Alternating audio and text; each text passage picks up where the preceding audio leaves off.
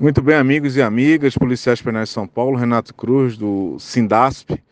Nós estamos aqui no gabinete do delegado Olim, neste momento, eh, nos preparando para acompanharmos a votação que vai ocorrer logo mais eh, da CCJ, onde temos certeza que será aprovado o relatório do delegado Olim, que cria a Polícia Penal aqui em nosso estado. Finalmente, nosso sonho está virando realidade e nós do Sindasp estamos todos juntos com vocês, policiais penais, em todo o estado de São Paulo. Pessoal, Piva falando, é um passo importante, um grande passo.